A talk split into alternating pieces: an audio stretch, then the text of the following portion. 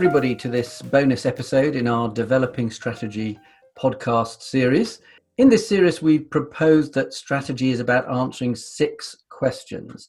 And we're going to be discussing how that happens in practice. And to remind you, they are what is the external environment? What is the internal situation? How might both evolve? What is the primary issue? What are the options? And which option is best? So, one approach to strategy is to go through from question one to question six.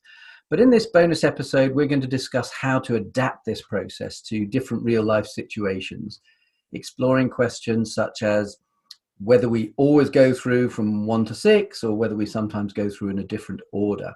Uh, and it's a great pleasure uh, for me to introduce our guest on this episode, Tara Yamashita, uh, formerly head of group strategy at a billion, multi billion uh, pound global PLC. Tara, can you introduce yourself? Sure. Hello, Joe, and thank you for inviting me to take part in this strategy podcast. So, as you mentioned, I'm a strategy and transformation director, and I've worked in major companies in engineering, telecoms, and consultancy typically supporting executive teams in shaping businesses. And more recently, I've been exploring strategic innovation through the lens of design thinking, a user centered approach to problem solving, as well as agile methodologies to consider how companies may improve strategic agility overall. Great, thanks. Um, so let's start with thinking about the order in which one goes through these questions. I know that sometimes you start off a strategy process by defining the issue, which is my question four. Can you explain why and when you do this? Sure. So, I think firstly, the six questions you highlight are all key to defining a good strategy and have a good logical order. But as you say, I tend to start by creating a challenge statement that defines the perceived issue or issues, and I typically do this for every project. So, I do know that challenge or problem statements are created at the start of most projects as part of project scoping. But I think it is important to make this an explicit question at the start and give it some substance so as to take a breath and not dive in straight away. And I think doing this can help in several ways. I think, firstly, it could help you build a clearer context and highlight broader, interconnected issues that are critical and I think, secondly, it will help you consider any biases or pre existing assumptions from stakeholders before you start your research. You can then plan these into your work, perhaps as a hypothesis statement to test during your research. And I think finally, it's really as simple as helping give you an initial steer to your research to get better, more targeted insights. Perhaps I could give you an example. Mm-hmm. I was asked to do a market strategy to assess the options for a particular business area to assess the growth options. It's pretty bog standard, it's a pretty typical project. This was at a time when the business area had very strong performance and a good outlook from previous work undertaken by that business unit. So I could just have started scoping the research phase at that point. However, I digged a little bit deeper at the beginning, and then it became clear that this stakeholder had concerns about competitive threats from quite specific sources that he was aware of. So it was really good to unpack this before we embarked on the research work, as it really focused our attention on a more defined critical challenge right from the beginning, namely to assess growth options in the context of a specific competitive threat. But I think there are a few important things to note here, though. Defining the issue, as I mentioned at the start, it is not about saying you know what the answers are. It's just your starter for 10. Just because your stakeholder believes it doesn't make it true, but helps you consider different angles. And secondly, it shouldn't be constraining given the limited evidence at this stage. It's really important to keep an open mind and not target the research too narrowly.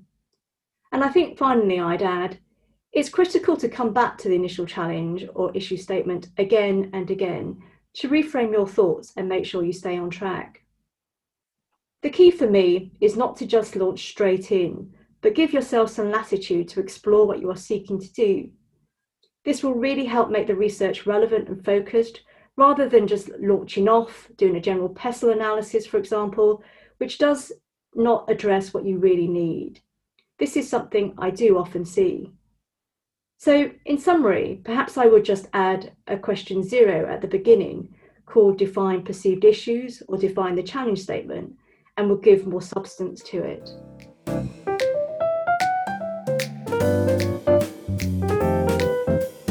Thanks, Tara. That's a great example of what I would see as a more general point that you can order the six questions in different ways. So, starting off with what's the primary issue, or as you said, what's the perceived issue, that's a common one, as you said. Um, and I've put on the website a chapter of my book that discusses different ways to order the strategy questions um, and the logic behind that.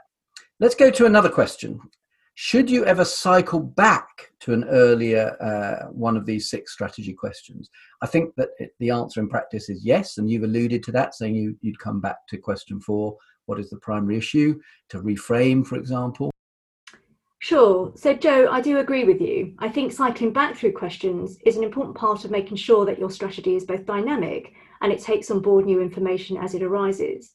So, in the example I gave previously on the market strategy piece, this was a one off project, but we did iterate around the key issue or challenge statement over the course of it, make sure we stay on track, as well as refreshing our information as the market evolved, even in a relatively short time frame. Another example of this is when we'd almost completed a piece of work looking at some target companies for acquisition. We'd almost done all the research and were actually in the phase of looking at options. At this point, one of the players issued information impacting their performance, it was critical to firstly pick up this new information, and secondly, it was important for us to go back and research what was going on with this company. And it really helped us do this by iterating. We reformed our decisions considering this new information, and this actually led to a different outcome. So, yes, there is a clear need to iterate through the questions. I don't see them being approached in a linear way. Right.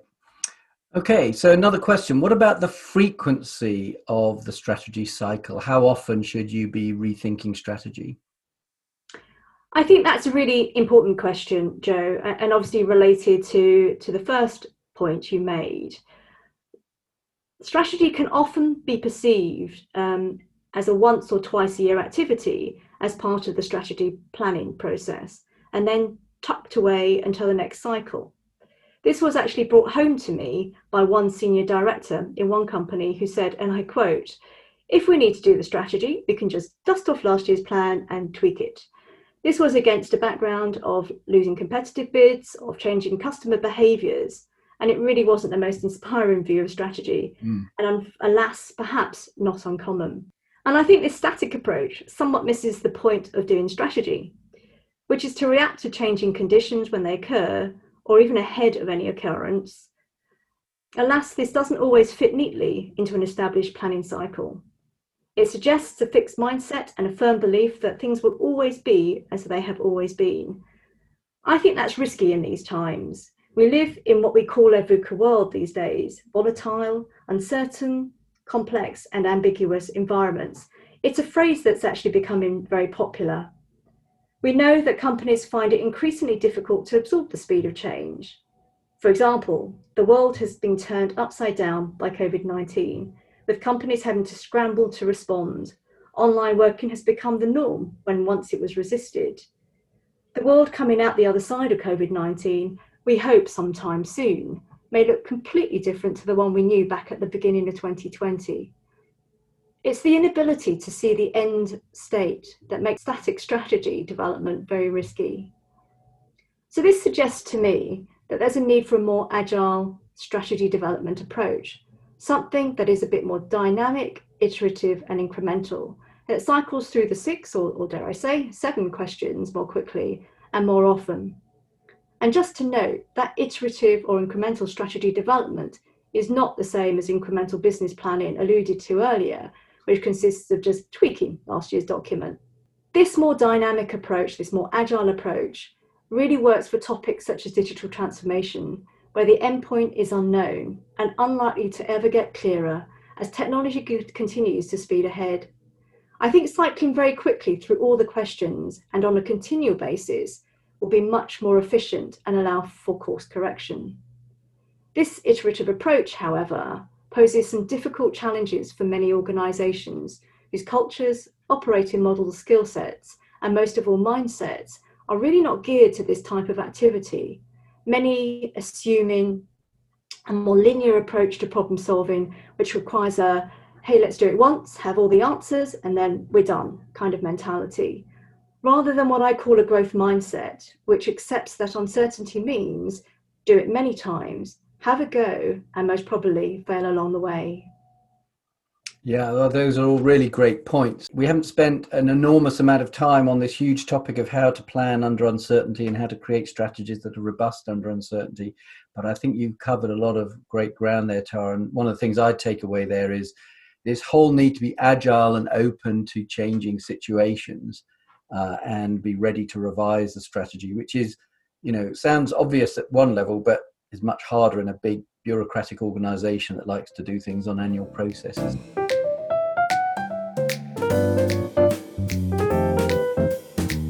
So let me let me switch though to another question, which is what about the speed with which you go through to develop a strategy? How long should it take to create or revise a strategy? Well, I guess there's a question of how long it should take versus how long you have available. Right. I think yeah. the two don't always marry up, alas. So I've done strategy pieces from several weeks with very tight time frames driven by the sponsor, all the way up to 12 months or more when developing transformation roadmaps with budgets. So, when thinking about the speed in strategy development, it's good to consider a few factors. Things such as, say, for example, the topic and complexity of that topic. So, doing an operating model review of one business unit can be done quicker, we hope, than a full review across all business units.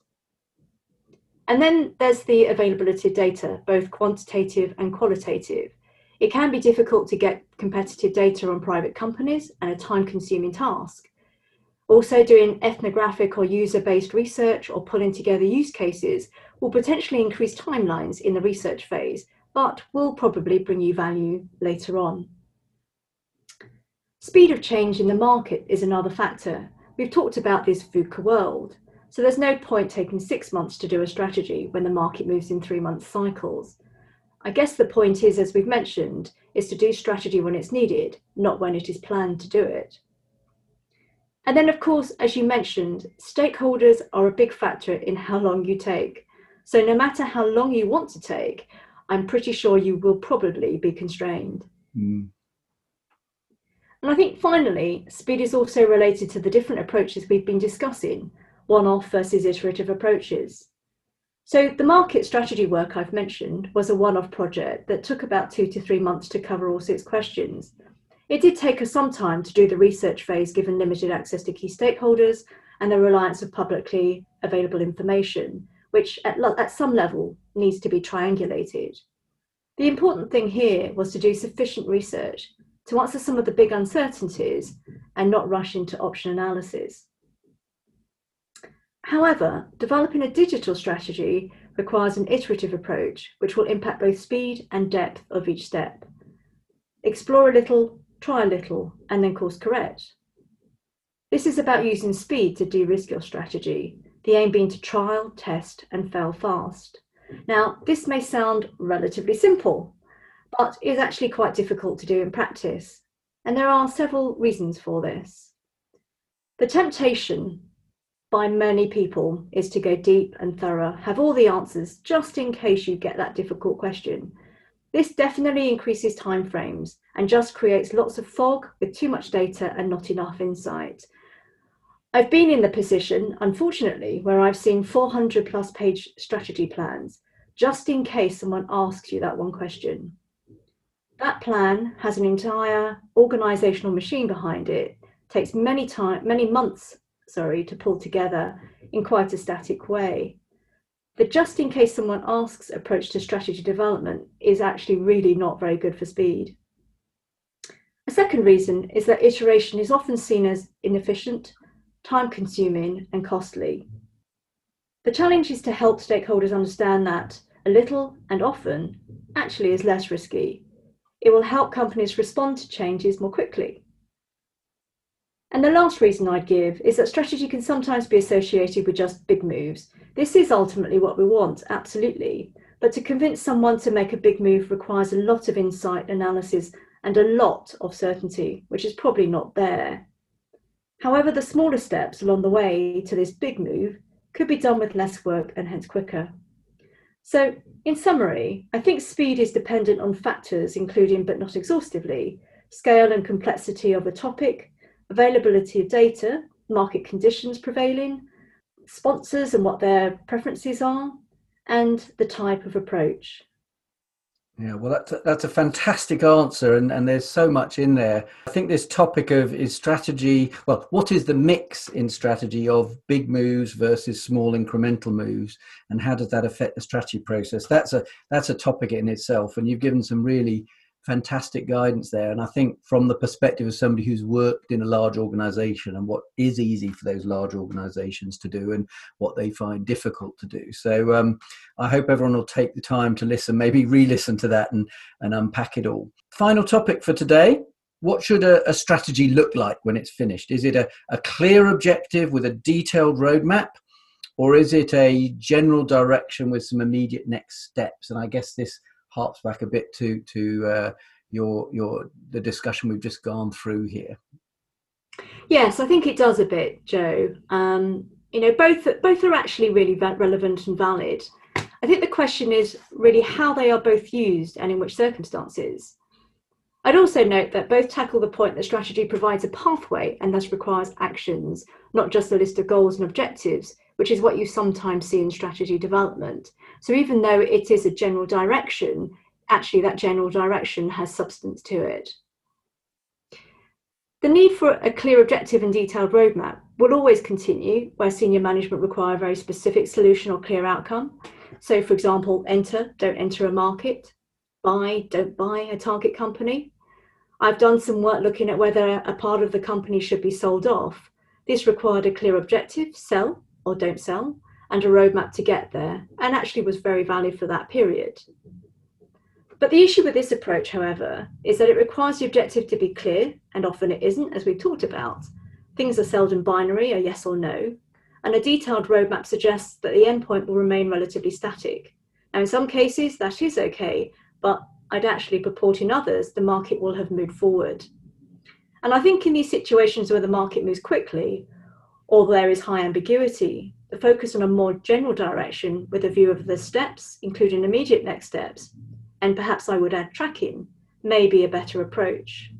This could be married with, say, scenario analysis as well to consider alternative futures. Now, I've mentioned this before, but for me, a clear example of the need for a general direction approach is when defining a digital strategy. This, for me, exemplifies the need for iteration, speed, and general direction. In fact, for me, it brings together all the points we've been discussing today. Now, in my experience, a more iterative view with a general direction is a quicker way to test key assumptions and options early that yield better outcomes. For example, when I was developing the digital strategy for a major company, we started with quite a traditional approach, considering the as is analysis and then going on to external and internal environments and use this to really comprehensively look at options, effectively trying to emulate the clear objective and roadmap approach you mentioned. Now, the problem with this is that it was time consuming. Information was unknown and extremely imperfect and would remain so. It really wasn't going to get any clearer anytime soon. This led to the issue that getting senior engagement was really not readily forthcoming, despite the robust fact based analysis that we love and we delivered they weren't willing to move until they had all the answers and they had ROI, return on investment ticked. So, shifting to a more agile, iterative strategy with a general direction and immediate steps can help stakeholders see what could be delivered faster and helps the strategy build momentum and buy in. It's important to note that, as I mentioned earlier, this general direction approach must still provide a clear set of policies and actions in the near term and is not seen as a fluffy vision statement. Strategic agility, however, is difficult. It involves accepting more ambiguity, not having all the answers at the beginning, developing continuous sensing capability, and that growth mindset we discussed earlier. All these things, I think, require strategists and managers to think somewhat differently and be open and curious and willing to try things out. Now, many companies are already on this journey, and they are recognizing that static strategies are no longer as valid, but remain inherently uncomfortable with the changes required. I think the best we can say is that this is work in progress. Yeah, absolutely. I think this is one of the frontier issues in strategy, which is how to how to balance this need for organizations to have clear objectives so that everyone can be driving together towards them and yet the need to be flexible and and sort of ever changing in a way adapting the objective as the world evolves. So uh, yeah another fantastic answer to, and opening up a really really big and interesting topic. So um, we're probably getting out of time. So tara any concluding comments yeah, so thanks, Joe. I think to summarise, I really think the six questions remain valid in today's environment. When you start off a strategy project, they will actually lead you through a very good pathway. I would encourage forming a much stronger initial challenge statement at the beginning, though, absolutely ensuring that you reframe that challenge as you go. However, the key for me is making strategy more agile and, and being able to make it relevant across different parts of, of your organisation, not just the domain of a strategist, but to everyone. I think this requires iteration through all the questions many times and on many occasions, as well as speed, a general direction with actions, and a willingness for trial and error. And ultimately, a different growth mindset that companies are starting to develop, but still very much on that journey of change.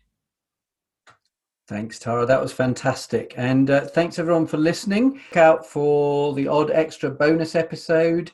Um, and uh, I think this topic of strategy under uncertainty would be a, a, great topic to pick up again in, in another episode because there's there's lots to be discussed about it. But I think you've given us a really thorough going over um, that topic, Tara, and and both from a sort of theoretical perspective, if you like, um, but also a very practical one of of what it's like working within organizations. So thank you so much. Thanks everyone for listening. Um, and do, of course, rate the podcast if you would uh, check out our website and look out for new bonus episodes.